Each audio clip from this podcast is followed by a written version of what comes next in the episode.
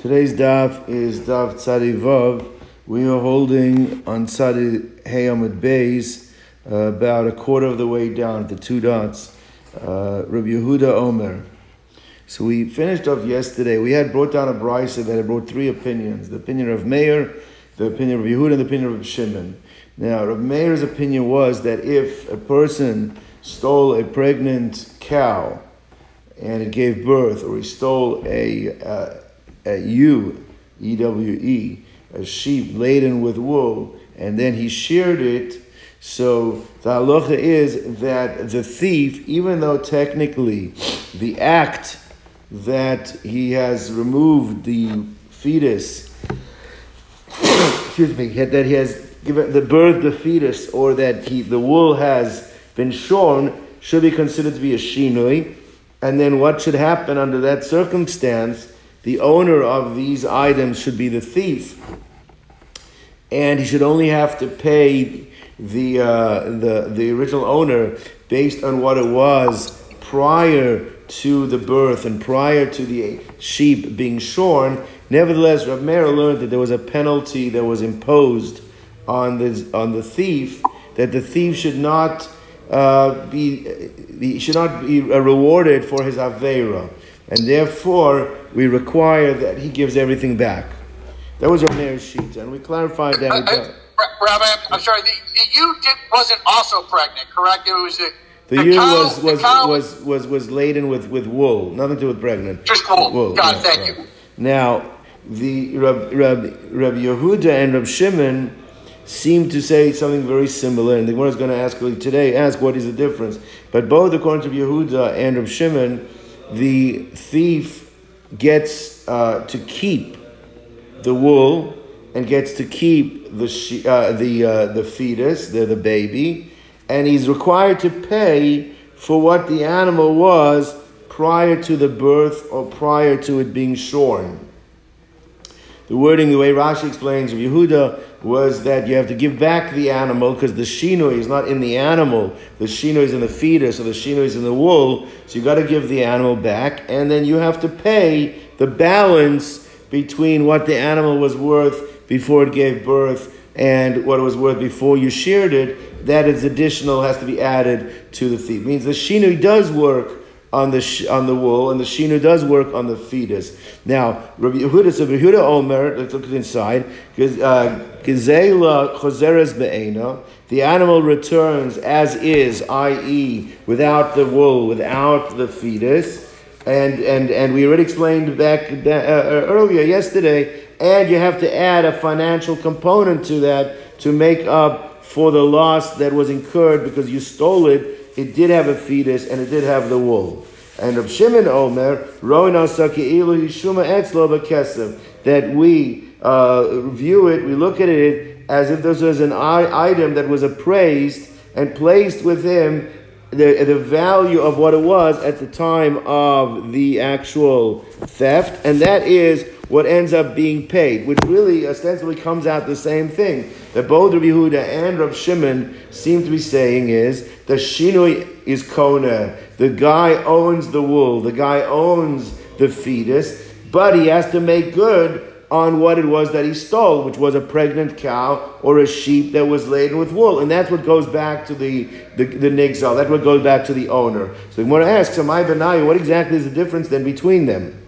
So comes along Rav Zvid and says the following. So Rav Zvid is going to say something, but you have to find it, see exactly in the Rashi's how it fits the wording of our Gemara. But let me explain it outside, and then we'll explain it inside. What Rav Zvid is going to say is like this, is that in the Brisa, we had two scenarios. There were two cases in the Brisa, and actually, uh, the first case, which is what we were discussing now, you're right, there actually is no machlokas between Yehuda and Rav Shimon. It's the machlokas manifests itself in the second scenario. What was the first scenario? So the first scenario was that when the thief stole the cow, it was already pregnant. Or when the thief stole the uh, sheep, it already had the wool on it, and both Rav Meir, both Rav Shimon and Rav Yehuda agree in such a case is the birthing of the uh, the birthing of the uh, of the fetus and the shearing of the wool is a shinui in the fetus, is a shinui in the wool, and therefore the thief does not have to give that back. But what he does have to pay back is what? He's required to pay back what this animal the value, was. The value of the of the cow and the and the ewe. At the time of the, the, the, of the thief of the, the, him stealing it. At the time of when it was stolen, that's what has to be paid back. I mean, he's going to have to give back the animal plus add adds cash to it, right? Clear, right? Because the animal that he's giving back now no longer has the uh, has on it any uh, any has has no longer has on it any wool. No longer is pregnant. So that's the piece that's going to have to be added. All right. Now, so there we said you're right. There's no machlokas there between Rabbi Yehuda and Rabbi Shimon. They, uh, Rabbi Yehuda and Rabbi Shimon, they both agree. But where they disagree is the following scenario. The next case in the Brisa, right, was like this: is that what happens if he stole a cow that was not pregnant, and then he had one of his own animals impregnate this cow, or he stole a uh, a sheep that at the time had, did not have wool on it, and he fed the animal and he, he, he, he created the right environment that now this animal is laden with wool. All right? Now, here is where the machlok is between Rabbi Yehuda and Rabbi Shimon is going to manifest itself. How so? All right? So again, this is the way Rav Zvid is explained. We're going to have two ways of explaining the machlokas between Rav Yehuda and Rav Shimon, but this is the way Rav Zvid is going to explain it. So he says like this: the machlokas is going to come, meaning everybody agrees the act of shearing the animal or the act of birthing the fetus is considered a, shi- a shinui, and therefore the thief no longer has to give back the fetus. The thief no longer has to give back the wool. That there's no disagreement upon. And in the first case that we dealt with, since it had had it there, it was on at the time, so at that time he would have to pay what it was worth before the shearing and before it was birthed. But what about in the next case? The next case, when you stole it, it wasn't pregnant. When you stole it, it had no wool. And now you went and you got the animal impregnated. You went and you created the environment that the animal now has grown the wool. The question is like this: where the machlokas is going to manifest itself, if the thief is caught before he gets a chance to shear, before the animal gives birth, okay? At that moment in time, who does the fetus belong to? Who does the wool belong to? If it has not yet been removed from the, the mother. The owner, the, the, the original owner. So that's going to be the machlokas. That's going to come out being the machlokas, and we'll see both sides right now. Rabbi Yehuda Omer, someone says like this: I'm Rav Zvid. B'shvach, that's when the improvements are still al gabe gazela, are still attached to the stolen item, kamei plagimi. That's where they argue with. Rabbi Yehuda Savar, the nigzal have. Rabbi Yehuda holds that one, that if they still attached, then they still consider to be part of the owner's animal. And therefore, when the owner takes back the animal, he takes back his animal. It's my animal. So you got it pregnant. So you got wool on it. It's still my animal. I take it back. Whereas Rav Shimon Savar, Rav Shimon holds that it's already considered to be a shinui, even though it's still attached. So now if it's already considered to be a shinui, even though it's still attached, therefore what? Therefore the thief would get to keep that. Therefore the thief can demand it back. Whether he gets paid out for it or he gets the actual item in it, that's something to discuss. But it, it's considered to be his, even though it's still attached. Now, you look at the Rashi explains how the wording between Rabbi Yehuda and Rabbi Shimon, according to the way Rabbi Zvid is explaining, man, uh, explain it. But now at least we found the machlokas. So the machlokas is not where you stole a pregnant cow or where you stole a cow that had the wool on it, that everybody agrees that the birthing or the shearing is a shinu and the thief gets to keep it and has to pay for what it was the moment before it gave birth, the moment before it was sheared, or right at the time when he stole it. It's enough for discussion right now. But the point is, the machlokas is, if it was stolen when it did not have the wool on it, it was stolen when the fetus was not there, and now it has it, and it is still attached.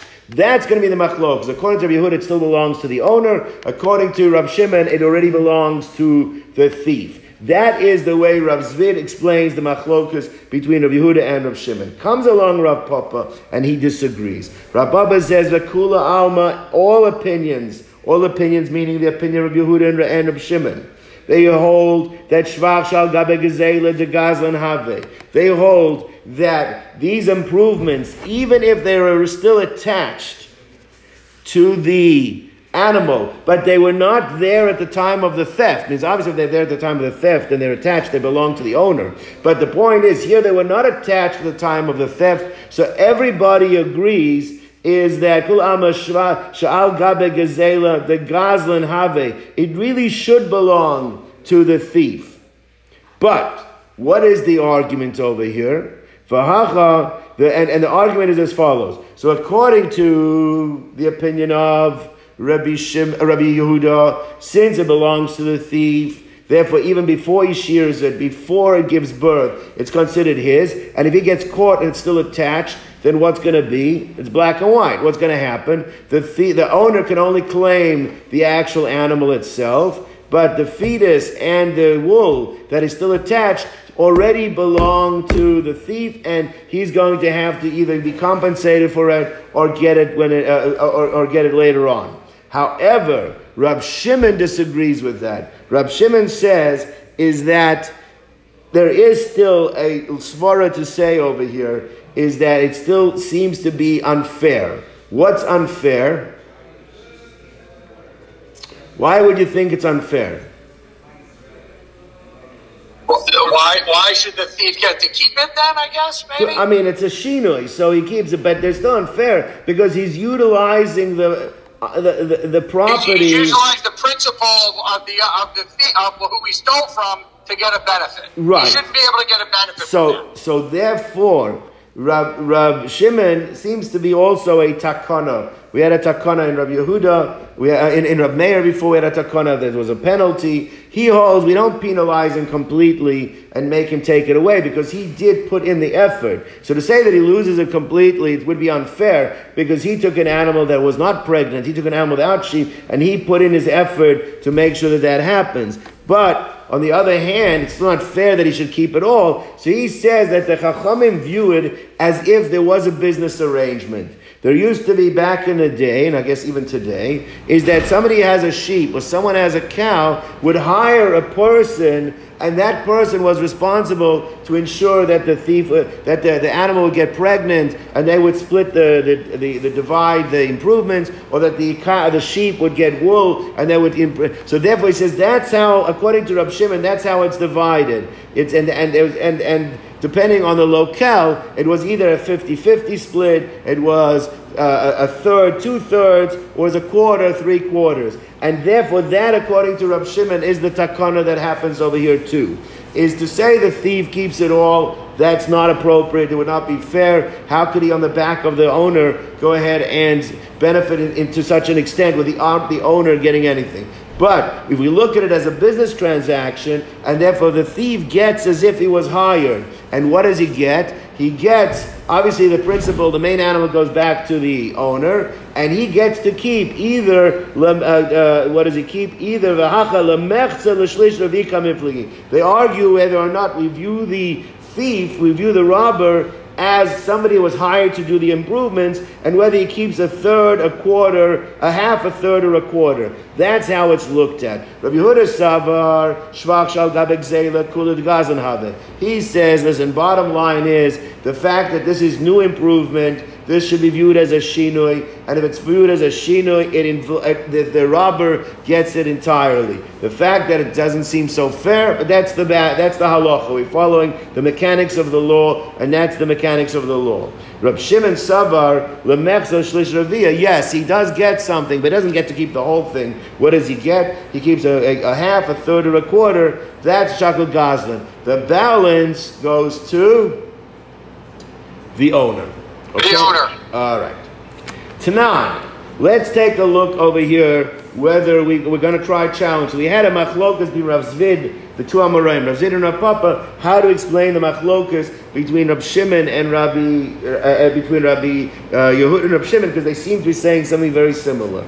So one says like this. Let's look at our Mishnah. Tanan. We learned in our Mishnah. Gozled parav v'nis abra etzloi. The case we were just discussing. You stole a cow, and the animal became impregnated while under the the, the possession of the thief, in the possession of the thief. All right, v'yalda, and then it gave birth. Rachel, you stole a, a ewe, a female sheep, and then nitana etzlo, and while in the jurisdiction, while under the ownership, the control of the thief, it became laden with sheep. V'gadazah, he went ahead and he sheared it. Meshalim kishas agzeila. So the Mishnah says that this thief pays what it was worth at the time of the robbery. Okay? Now, let's understand that. Yolda in. The implication over here is he pays what it was worth at the time of the robbery, and he gets to keep. He gets to keep the fetus and the wool. Why? The implication is because what happened, there was a huge ch- shinui. What was the change? That became pregnant and had wool. No, not that it just became pregnant, that it gave birth. It said it gave birth. Or he sheared it. He gets to keep it. The implication is that if it would still, it would still be attached. Yeah, if it hadn't given birth and the wool was still attached, it would go back to the owner. That's what it implies. So yolda, if it uh, uh, lo yolda, hadra ve'ena, it goes back the way it is with the fetus to the owner. Now, how are you going to explain it? Now, bishloma Rav Zvid. Now, Rav Zvid, who learned that was actually the machlokas between Rabbi Yehuda and Rav Shimon, right? Shal gabe gezela, that when it's attached to, to the to the actual stolen item, the uh, the nigzal havi, Rabbi Yehuda, that it still belongs to the owner because it's still attached, it's still considered his. So hamani, then you can say the authorship of our Mishnah is going like the position of Rabbi Yehuda. Goes fine, goes like a Yehuda. But according to Rav Papa, he said no one disagrees. If it's still attached, it's already considered to be a shinui, and it's still considered a shinui. The owner can't get it back. The only own question is, does he get back some of it, or does he get back none of it? But that he gets back all of it, nobody holds. That was the position of Rav Papa. So according to Rav Papa, the Gazlan Haveh, that really technically it all should belong to the thief. So Hamani, so then who is the author of the Mishnah? Lo Rabbi Yehuda, it doesn't fit Rabbi Yehuda, because according to Rabbi Yehuda, the thief keeps it all. And it doesn't go according to Rabbi Shimon, because according to Rabbi Shimon, the thief at least keeps either fifty percent, twenty-five percent, uh, thirty-three and a third, or fifty or twenty-five percent. But he, but the, the owner doesn't get it back all. So Lechora, who is going to be the author of the Mishnah according to the position of Rav Papa? That's the question. So Amalach Rav Papa, so Rav Papa would answer the following, that even though you're right, your inference seems to be a good inference, that it says, why does the uh, thief get to keep it? It's mashma, because it says, because it gave birth already, or the, the wool was shorn, which implied that if it was still attached, that what? That he would get it. That would go back to the owner. He says, but that's not correct. Hu amalach, hu adin, that the same halacha will apply, Lo yalda, even if the birth had not taken place yet, nami kashas agzeilahu d'mashalim, the thief still would only have to pay what it was at the time when he stole it. And what was it at the time that he stole it? Without the wool, without the fetus. Even so, now the only question is, well, if that's true, then why did it give an example of after the birth had taken place or after the animal had been sheared? It should have given even an example when it's still attached, if that's the same halacha. So it says like this, so the only reason, says Rav Papa, that it gave the example where the animal had already been birthed or the animal had already been shorn, is because I did a nasiv reisha. Because remember, the first case of the Mishnah was when you stole it, that it already what was already pregnant when you stole it, or you stole it when it already had the sheep, it had the wool. Now there, there's no machlokas. In such a case, in such a case, the thief would only get to keep it if what? If he stole it and it was already pregnant, or he stole it and already had the wool on it, so there the thief would only get to keep it after it gave birth. So since it wanted to be congruent, it wanted to be symmetry, since this first half of the Mishnah had to dafka be talking a place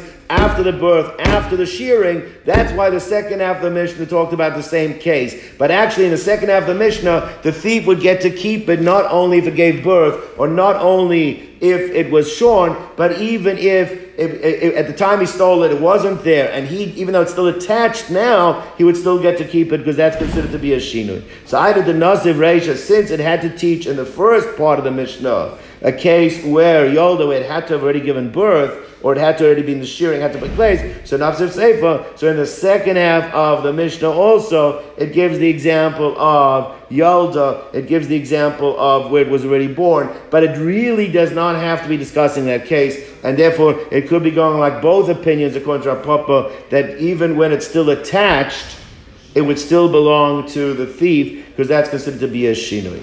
Tiny Kavasi Rav Papa. So, so what happens if the owner now comes along and the, you impregnated my cow, and I take it back?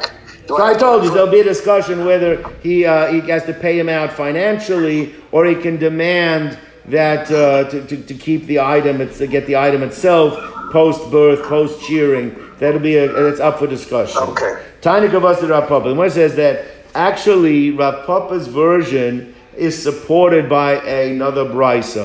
Because again, what did Rav Papa say the machlokas was? The machlokas was not while it's Uh, that, that, that there's no machlokas while it's attached, whether or not the thief should have a right to take it. The only question is, can he take all of it? That was the machlokas. So Rav Tanakh Vazir Rav Papa, Rav Shimon Omer, that in the Shita of Rav Shimon, the Brisa says, Ronosa ki'iluhu shuma, we view it as if, at the time when he stole it, as if there was a transaction, that it was assessed of what its value was, was appraised of what its value is, Shuma etzlo, bekesef financially, to determine with that, that the subsequent value, whether it'll go lemechsel shlishavi, whether he gets to keep fifty percent, a third, or twenty-five percent, which is mamish the way Rav Papa explained the position of Rav Shimon, that to let him keep it all would not be fair, and to make him lose it all would not be fair either. Therefore, we view it as a transaction,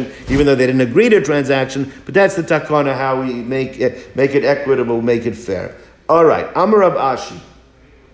Ki Ravina Rav Kahana. When I was at the, it was when I was at the yeshiva of Rav Kahana, Iboyalon, we have, uh, we uh, we asked the following shaila. So we were learning Bava Kama, and we asked the following shaila, which is a shaila that you just asked as well. According to Rav Shimon, that says lemechza l'shlish u'lerevi. According to Rav Shimon, that it's viewed like a transaction, and that the uh, the thief is allowed to keep a percentage of the improvements, right? Whether it be fifty percent, a third, or a quarter, fine. Hudashakal Gazan. That's what he gets to keep. The question is, Kim Misalkinan Lay, when we remove him, meaning when we catch him and now remove him uh, by give by by by paying him for the improvements. But is that a financial transaction? Means does the owner have a right to say, listen, okay, we'll have it assessed. Half the profit, twenty, a third of the profit, twenty-five percent. This is what it is. Out of pocket, I'm paying you, but I am taking the wool and I'm taking the fetus. So can you remove him financially? Oh, Dilma, or maybe we're looking at it as a transaction. And what can the thief demand that he wants? The actual uh, animal. He wants a percentage of the world. He wants a percentage of the fetus itself. Or maybe Basar Shakil has a right to collect a portion of the meat of the calf that's now going to be birthed, right? So that was the shaila that we, when we were learning in the yeshiva of Rav Kahana, that's a shaila we raised. According to, uh, in the shita of... Uh, uh, In the she, Rav Shimon, if this is Rav Shimon, the shita of Rav Papa, of of Rav Papa, how do we how do we do, get, remove the thief from the picture?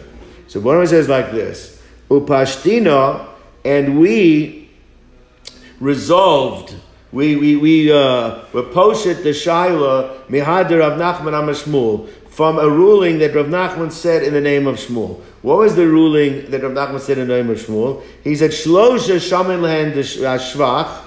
There are three people that have a right to assess the improvements that they've made to the land. However, malin osam bedamin, but the way we remove them is financially. Means they cannot demand the actual improvement of the land, but you can remove them by paying them off. And what are the three cases? The first case is Elohein, Bechar Uposhid. Father dies, leaves three properties, equal size, and he has two children. So let's say he has property A, property B, property C. Two sons. One is a Bechor and one is a Pashut. Pashut means it's a non-Bechor. So what? How is that divided up? So let's say A and B are given to the Bechor and property C is given to the Pashut. Reuven was the Bechor. He gets two pieces of land, two parcels. And Shimon was the non-Bechor. He gets one. Now that's stand up. That's three. Gets double. That means Reuven gets double what Shimon gets. That's fine. However, let's say they have not yet actually divided up the land. All right? That's the way it was allocated to be divided, but they did not yet take possession of the physical possession of the land. Now, the halacha is like this. Let's say the land now improves, produces, has produce. Okay, the land is now producing pro, uh, produce. The halacha is as follows, that the fact that a Bechor gets twice the amount of what a non-Bechor gets, that's only from the estate that was left by the father. But if they have not yet divided it up and new improvements or new assets enter into the estate posthumously after the death of the father, how is that divided? Equally. fifty fifty. Okay? So now let's go back to our case. Property A has a yield. Property B has a yield. Property C has a yield. A and B are supposed to belong to Reuven. C is supposed to belong to Shimon. Let's assume the yield and all the properties were equal just to make it easy. So now, Reuven, the Bechor, takes property A with the yield of A. Shimon takes property C with a yield of C. That's equal. Right. Now, what's going to happen with property B? Property B will belong to Reuven. But what do you have to do with the yield of property B? The yield of property B has to be divided equally since it, it came posthumously after the death of the father. Both Reuven and Shimon have a right to divide it fifty fifty. Okay? It doesn't all belong to... Uh, The, the owner of the land, which is going to be Reuven. He can't say, well, then I also keep the yield. No, because since it be, hadn't, the estate was still intact when the yield came, it's divided fifty fifty. Now, let's just throw out some numbers. Let's say the land itself was worth one hundred thousand dollars, okay? And the yield was worth twenty thousand dollars. So now this property is worth one hundred twenty thousand dollars, one hundred thousand dollars of the land, plus twenty thousand dollars with the improvements. So now what will happen is the one hundred thousand dollars of the property of the land will go to Reuven. The twenty thousand dollars of the yield will have to be divided ten thousand dollars and ten thousand dollars. What happens if Shimon comes along and says, listen, I would like the ten thousand dollars paid from the actual property. Give me a sliver of the property for worth ten thousand dollars instead of paying me off ten thousand dollars. If there's been an improvement to the land of twenty thousand dollars, don't give me ten thousand dollars cash. I would like an actual sliver of that. Can he demand that or can he not demand that? The halacha is he, can, uh, he, he cannot. You cannot. You have a right to pay him. You have to make the assessment of how much is owed, and then you can remove him by paying cash. Okay? That's the first example. All right? That's the Bechor and the Pashut. Second example, Baal Chov and Elokeach. Okay? Case is as follows. All right? a creditor comes to the person who owes him, to the debtor who owes him money, and he says, listen, you owe me one hundred thousand dollars. And the guy says, I'm sorry, I have no money. He says, okay, we had you, at the time of the of the loan, you had a piece of property that was worth one hundred thousand dollars. I'll take that. So he says, the problem is I sold it. Now, that's not a problem either. He says, okay, because since the loan was secured by the property, what right does the creditor have? He can go see the property from the buyer. He can go take the property from the buyer. Now, the thing is... Foreclose. What's that? Foreclose. Well, what, what do you mean? Or, or, or he, no, but he can't foreclose because he, he doesn't have a... It's a new buyer. The buyer paid up. The buyer paid cash. The guy, the, the cash was, was was the guy blew the money in Vegas. It's not a it's not a mortgage. He, he he paid up cash. Now he goes to the buyer, and the buyer has made improvements on the land that the land now is not worth a hundred thousand dollars. This land is worth a hundred and twenty thousand dollars. All right. So now to take away the land, all right.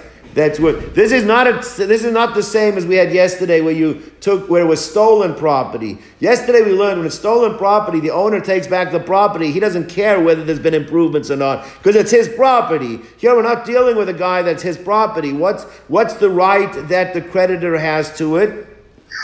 He has a lien on it. He has a lien on it, but his lien l'chora is only limited to how much? A hundred thousand. Hundred thousand. So the halacha is he can take back the lien. Now, and he has to pay the uh, the buyer. He still has to pay off the buyer for what? The twenty thousand dollars of improvement. What if the buyer says, don't pay me the money. I want twenty thousand dollars worth of the property itself to compensate me for the improvements.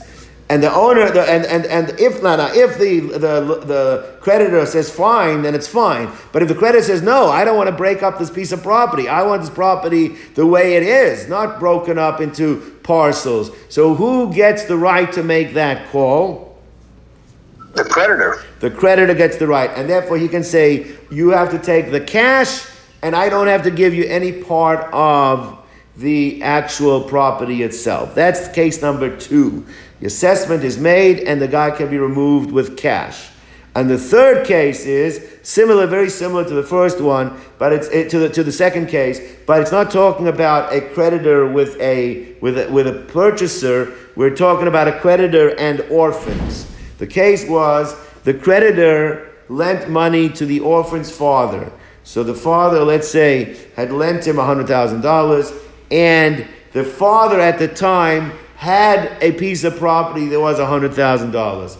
The father dies. Now the creditor comes back and wants to get paid his loan. Now, and he sees that that property now is in the hands of the estate, which is good because he has, it's encumbered to him. He has a lien on it, but the property has now been, uh, it's it's now been improved and it now is worth one hundred twenty thousand dollars.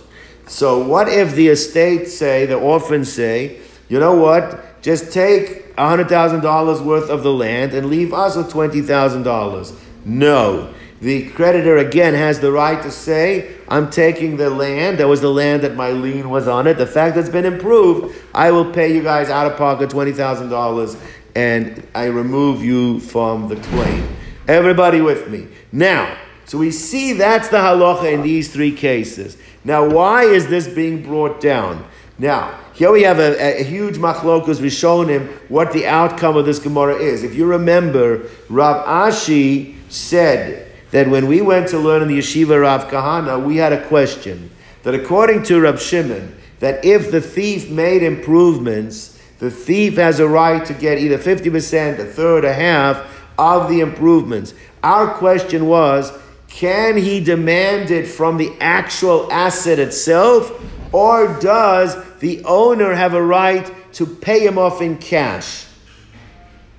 Now, we just gave three cases over here where you see you have a right to remove the person with the claim in cash. He doesn't have a right to the asset itself. Now the question is, okay, so now this is as he said, Rav, Rav, Rav Kahana said, uh, I mean, Rav Ashi said, we use this ruling of Shmuel to answer up our case. Now, what is the answer? The Gemara doesn't tell us. So what is the answer? How did they use the ruling? What is the answer? So yeah, we have a machlokas, Tosfos and the Rashba. Tosfos says, well, it's similar to those three cases. Just as in those three cases, what? What do we see? The creditor can pay them off as opposed to giving them a piece of land. So therefore, here too, what's the ruling going to be? If the thief, you can pay him off. You can, he, he doesn't have to. He doesn't have to give up the wall or the baby. Correct. Pay him the, pay him that, the and that's how Tosfos. That's exactly what Tosfos says. That's the outcome. Comes along the Rashba. He says, "I disagree with Tosfos." The the the Gemara pointed out that Shmuel said in these three cases, that's the outcome. Well, if that's the outcome in these three cases, then what? In other cases, it would not be. That's how he learns. Uh, that is how he learns the the the, the thing. So therefore, okay, that that's that's the uh, that that that's that's how that's how that's how he he learns. That's so actually a big machlok is how to paskin. Uh, all right, all right. Let's go on. Um, where are we holding it? Amalei Ravina l'Rav Ashi. Ravina asked a question uh, to Rav Ashi based on the ruling that Shmuel just said, right? Shmuel just said as follows, is that when the creditor comes to the buyer to get the land that he had indemn- uh, that he had, there was a was what that he had, there was a shibud on it, that he had a shibud on that land, that he had a lien on that land. When he comes to take that land, so he has to compensate the buyer, um, he has to compensate the lokeich, the buyer, for what? For the improvements, right? That's what Shmuel said.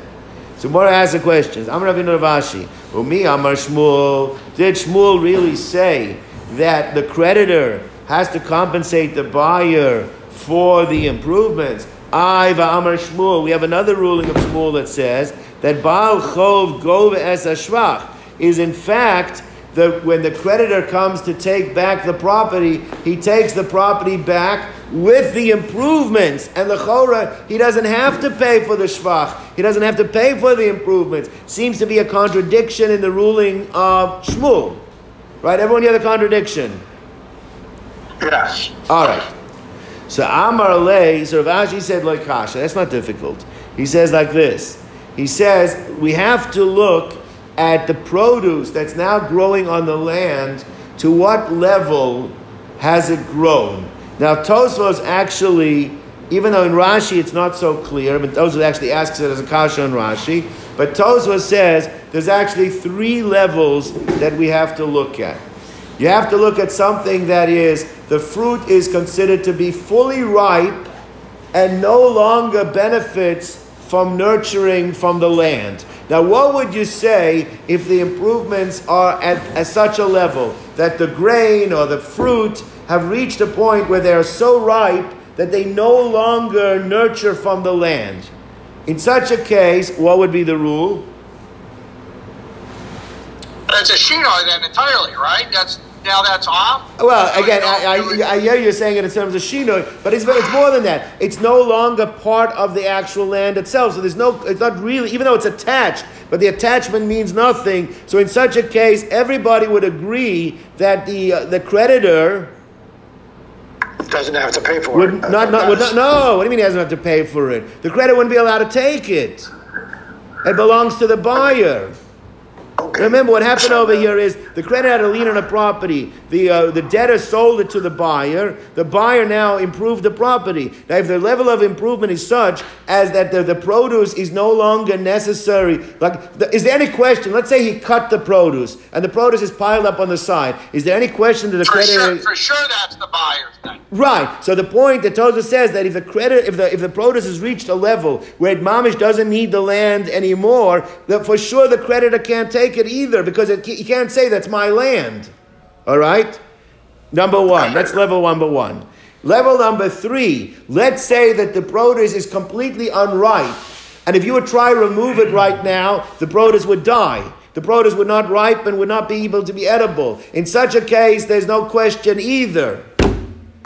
What's the rule? That's the old, that, that, that, that, that, because it's attached to the land. It's considered completely part of the land, and he gets to keep yeah. it. Right? Now, the sure. middle portion is, that's called, that's what Tosfos is called Shvacha Megil Aksafayim. It's that the the benefit, that, that the produce has reached the shoulders. Means it's already grown, it's almost ripe.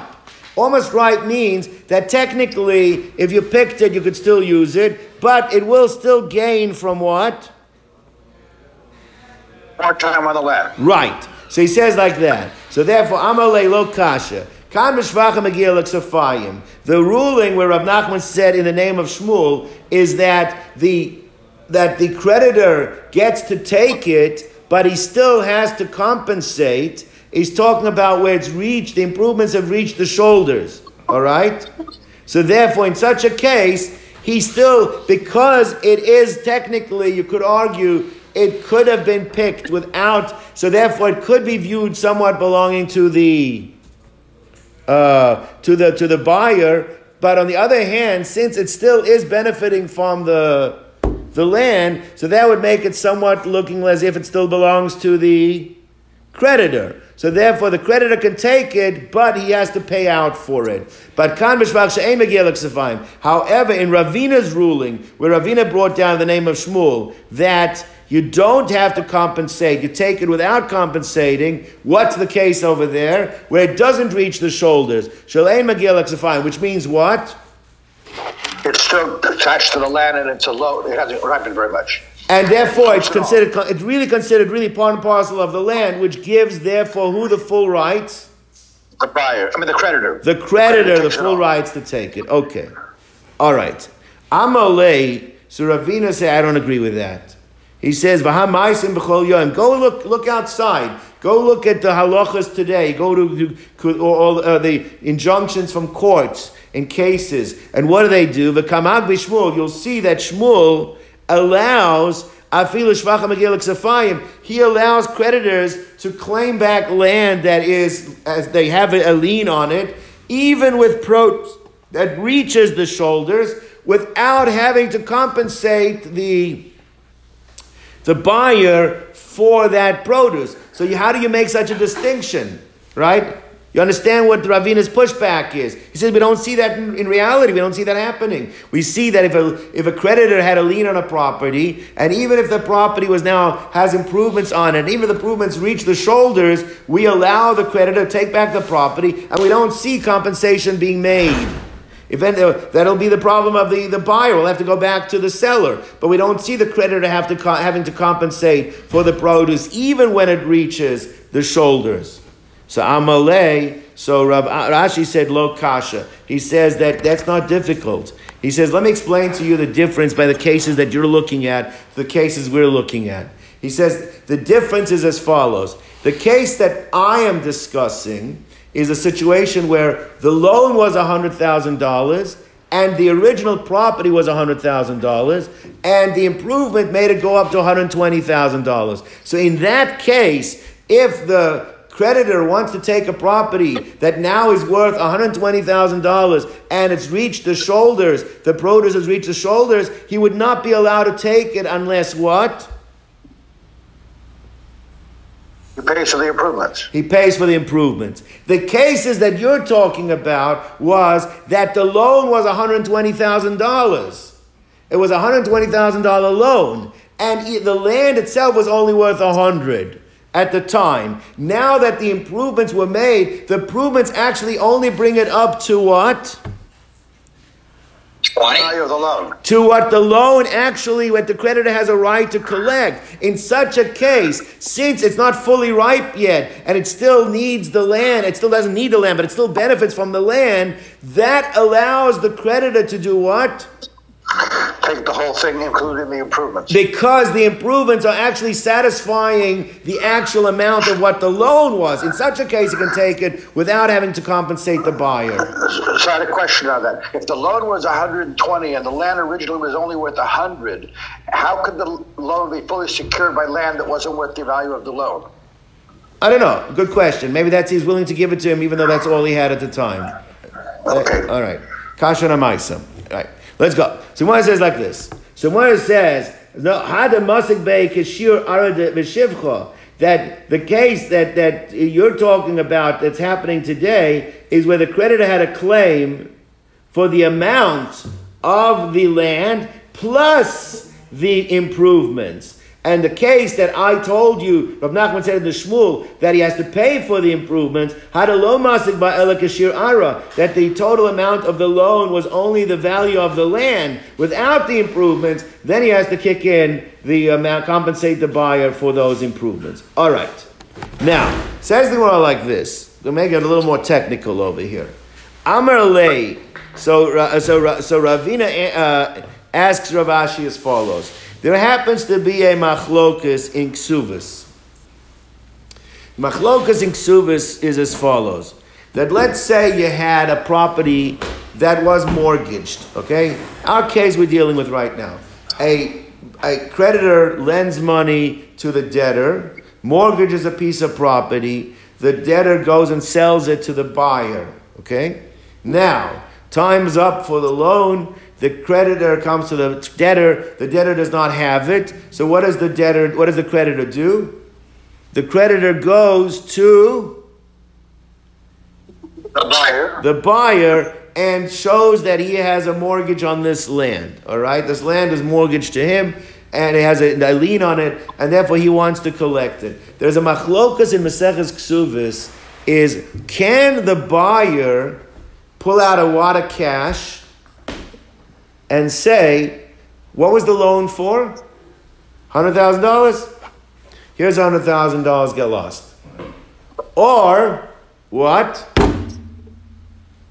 What's the other side? Does the land actually have to go back? And or, can, the, can the lender seize the land? The lender says, I don't want your one hundred thousand dollars. I want that property. Now, obviously, what is the different perspectives? The different perspectives are that according to the one opinion, that if there's a default on the loan, we actually view as if the property now belongs to the lender. To the lender. And therefore, if it's as if it belongs to the lender, the buyer has no way of doing what?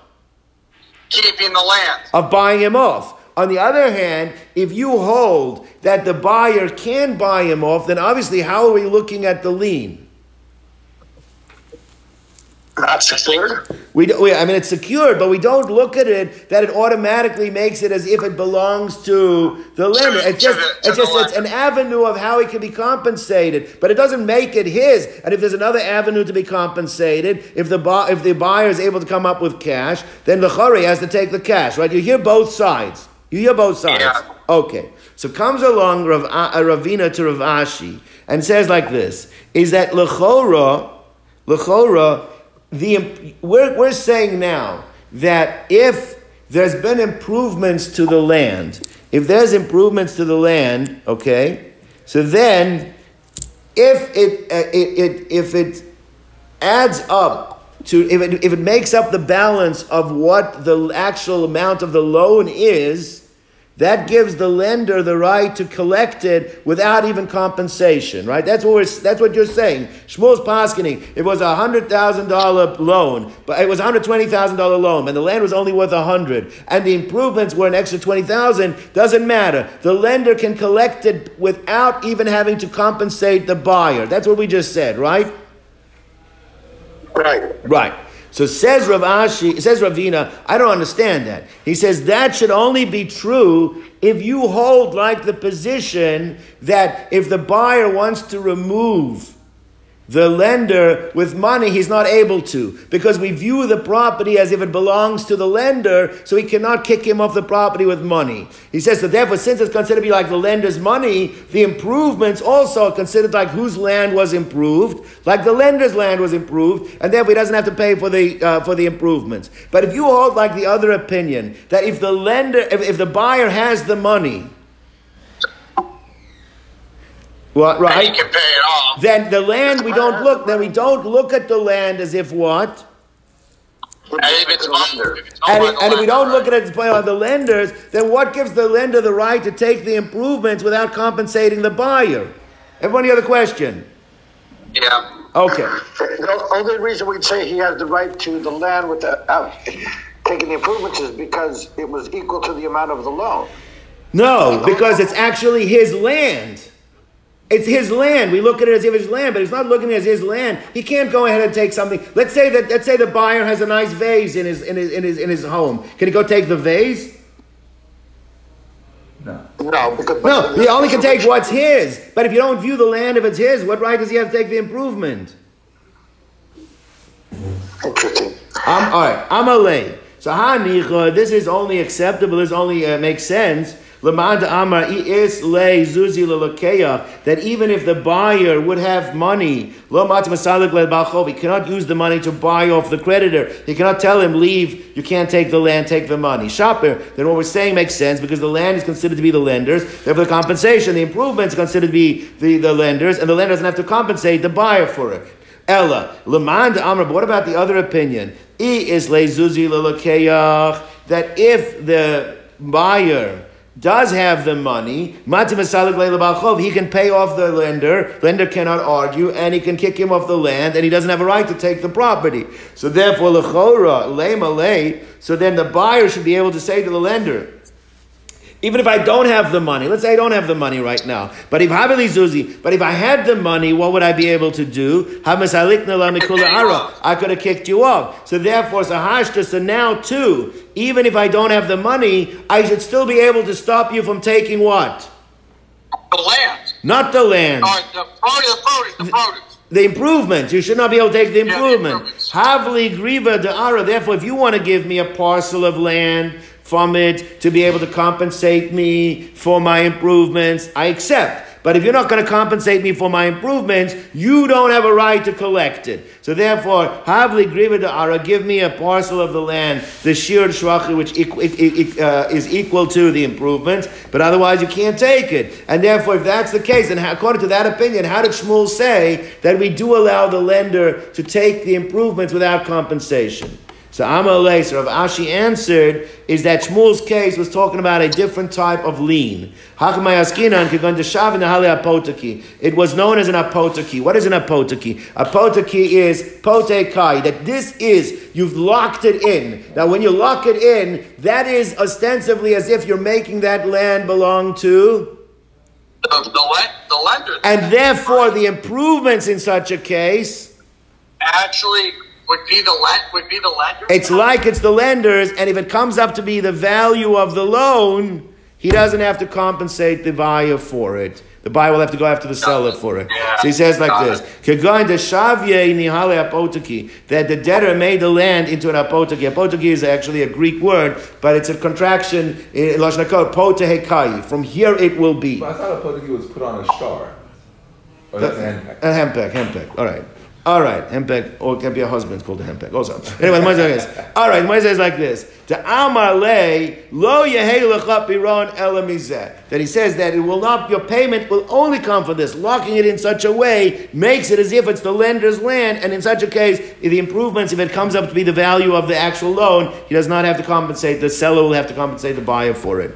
Amar Rava, gazal v'yishpiach u'mochar. Let's say a person stole an item, improved the item, and then sold it. Okay, we got the case. Guy stole it, improved it, and sold it. All right?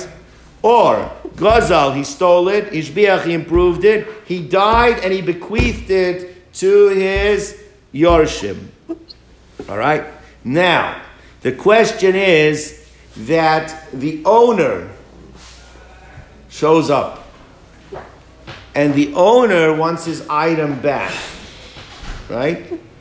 Can he take back his item even though it's been approved, or can he not? Now Rashi gives two ways to understand this Gemara, so we'll understand this in a moment. What he improved, he sold, and what he improved, he has the, uh, bequeathed to his heirs, which means that the owner cannot take it back. So Rashi says one of two pshatim over here. Why not? So Rashi says that it's either going, Rav is talking about the case, that it's going like the sheet of Rav Shimon, that even though you illegally are stole something, but when you improve it, when you improve it, we're not going to let the owner take the whole thing back. We're not going to let you keep it all either. What are we going to do? We're going to view it like a business dealing, and you get fifty percent of it, the thirty percent, thirty-three percent of it, whatever the, the local standard is. That's what it's referring to over here as well. And therefore, then when it says we keep, when it says that the buyer, the, the buyers or the um, or the uh, inheritors keep, it's talking about the percentage that we would have let the thief keep himself for having improved it. That's one pshat in the Rashi. The other pshat Rashi says it's going back on that it, that this is the way Rabbi explained earlier on Daf Nun uh, Tzadi Gimel, that there was a takanas chachamim that when somebody improves something, that they don't make him have to give it back because they're afraid it's going to stop him from being able to, from doing tshuva. Right. So in such a case, what did they just require? To give that Pay back. The money or what it was when the time he stole it. So therefore, it's going with that takana. Since the thief himself would have owned it, he has a right to sell it, either the percentage he owns according to the sheet of Rav Shimon or according to the takana that Abaya put in place that, that, that said was being discussed. That's what it's referring to. Now, what what uh, what Rashi tries to explain over here, why doesn't Rashi, Rav explain that it's talking about like where you stole it and the animal became pregnant, or you stole it and it grows wool and it has wool, right? Why why don't why don't we say that? Because that would be the same outcome, right? What would be the outcome? We said Rabbi Yehuda holds that's considered a shinui, and said that's considered a shinui. Who owns it? The um, the, uh, the, the, the, ball, the thief or the balabas. Well, who? who? Which one? It's the thief. Which one is it? The thief? The thief owns it, and therefore the thief sells it. So he only owes the money of the actual value. And therefore, if he sells it, obviously it's a good sale. You don't have to give back. Or he leaves what he's going. So Rashi says that would be too pashut. If it's talking about the kind of sheen, uh, the kind of improvement that is a clear-cut shinui, right, then we don't need it. Then, then it's a, it's a non-starter. We don't have to say that the, the buyer can keep it or the. So, so, so it must be talking about a kind of a shinui that is not considered to. It's talking about a kind of improvement that's not considered to be an inherent change in the item itself, so you can't rely on the fact it was a shinui. So therefore, why doesn't the buyer have to give it back? Why doesn't the the, the the heir have to give it back? Either because it's talking about that transaction that we allow them to keep a certain percentage because they improved it, or because it's takana to allow them to do tshuva. That is the uh, that's the pshat. Now, boy Rava, right? Everybody with me? Boy Rava, hishbiach lo keyach. What happens is if, let's say, the lokeach was the one that improved it, all right? Not the uh, not the, the, the thief. The thief stole the item. The item was the way it was. And then he sold it to a buyer, and the buyer improved it. In such a case, what's the halacha? Do we let the owner take it back as is? Or does the, the, the buyer have a right to say, well, I made improvements, I should be able to keep it. I'll pay off what the value is. So Baza the buyer had a pasha. After Rava raised the Shaila, he clarified, he resolved it. He says, that when a person sells, A sells to B, he sells all the rights that he has. Now, just as we said, if the improvement happened by A, and then he sold it to B, B would be able to keep it because we wouldn't take away the improvements from A either. So therefore we let, so just as A has the rights to the improvements that he makes, when A sells to B, B also has the rights to the improvements that B put into it. The svara against that would have been is the takana is to help the thief. The takana is not necessarily to help the buyer. We want the thief to do tshuva. The buyer doesn't have to do tshuva. No, but the teretz of that, whatever, it doesn't matter. If the takana would have helped the thief, then the thief sells to the buyer any rights the thief had. And what were the rights the thief had? There would have been improvements by the thief. He would have been able to keep it. So therefore, now that the improvements are by the buyer, the buyer gets to keep it. Boy Rava, hishbiach ovid kochavim mahu. So now what do you say? Do we say the owner can take it back? Or do we say is uh, that, well, the takana is not made to help the Ravina. He says, why would we want to make takanas for the sake of the Ovid Kechavim, to benefit the Ovid Kechavim? The takana is to help with tshuva. But that was based on the takana to help with, to help with tshuva, not to help an Ovid Kechavim. So the takana does not stay in, is not in place, and the owner can take it away from the thief, even with the improvements. So Amalei, you're right. He says that's not the that's for sure a problem. That that that that would not that's pashut. So what was the question? What's happened is that, let's say like this, is you stole it from a you stole it, sold it to a thief, and then kagoin to Zavnei LeYisrael, and uh, the thief turned around then and sold it to a and sold it to a Yisroel. Now the question is, and the Yisrael did the improvements. So now what do you have? On one hand, you'd say that the improvements wouldn't have been there for the thief. So the improvements, we wouldn't have been able to keep it, so what he sold, so the, the buyer should not be able to keep the improvements, right? So it says like this, so therefore, so, so, since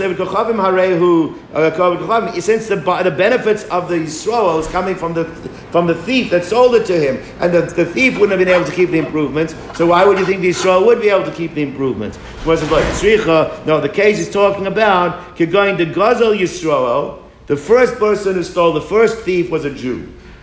Now, by a Jew, the Jew would have improved it. He would have been able to keep the improvements. Zavnei Ovid Kechavim, he sold it to an Ovid Kechavim, and then the Ovid Kechavim turned around and sold it to another Jew. So therefore, Veshbich Ovid Kechavim, and the Ovid Kechavim was the one that put in the improvements. So the Ovid Kechavim put in the improvements. V'hadar Ovid Kechavim is Zavnei Yisrael, and then that Ovid Kechavim went and sold it to a another Jew. So therefore, Jew one stole it from a, a, a, a, a Jew one stole it, stole it. Sold it to an Ovid Kechavim. Ovid Kechavim made the improvement, stole it to Jew two. The question is, the Ovid Kechavim we wouldn't have made the takana for. So when he improved it, we would have taken away from him with the improvements.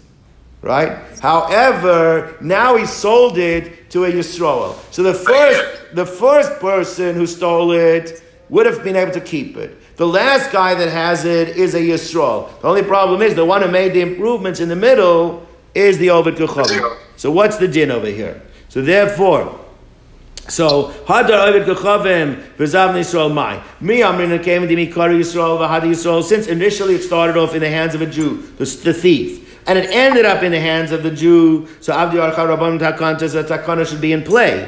Oh, Dilma Deika Ovid Kechavim Be'emsa. Since there's an Ovid Kechavim who actually made the improvements in the middle, Lo Avdi Rabban Takana, the Takana doesn't stay, and the and he would not be able, and and we would be, take away the improvements without compensation from the last guy.